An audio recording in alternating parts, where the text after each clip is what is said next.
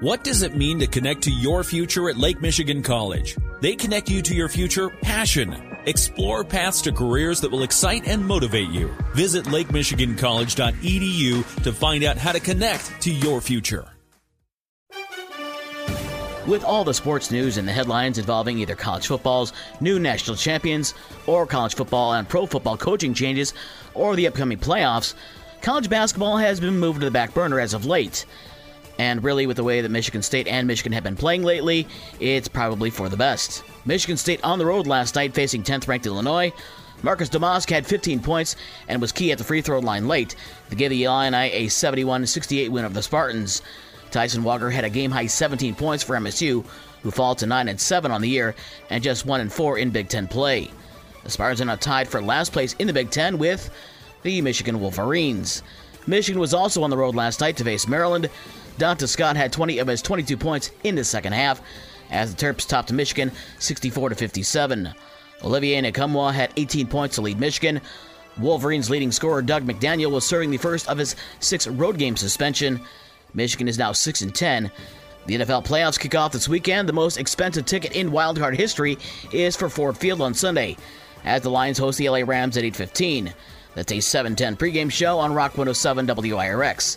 The storyline revolving around the two quarterbacks, LA's Matthew Stafford and the Lions' Jared Goff, were traded for each other three years ago.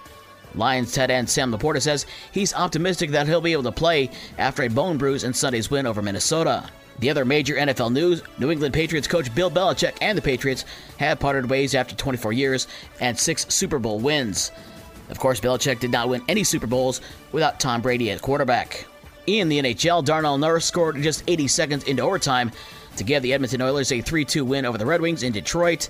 And the Blackhawks fell at Winnipeg 2 1, a Nikolai Ehlers goal with just 105 left in the third period.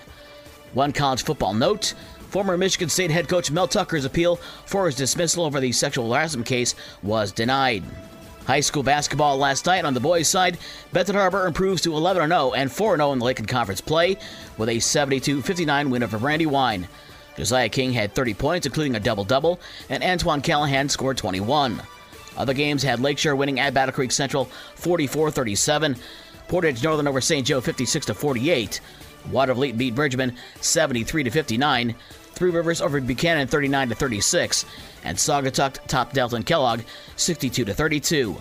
Girls basketball last night, Our Lady of the Lake won at Watervliet Grace Christian 52 35, Brandywine over Benton Harbor 69 to 17. Lawrence over Decatur 30 to 25, and Casablanca beat Hartford 42 25. There's a full slate of games scheduled for tonight, but some games have already been canceled or postponed ahead of the weather.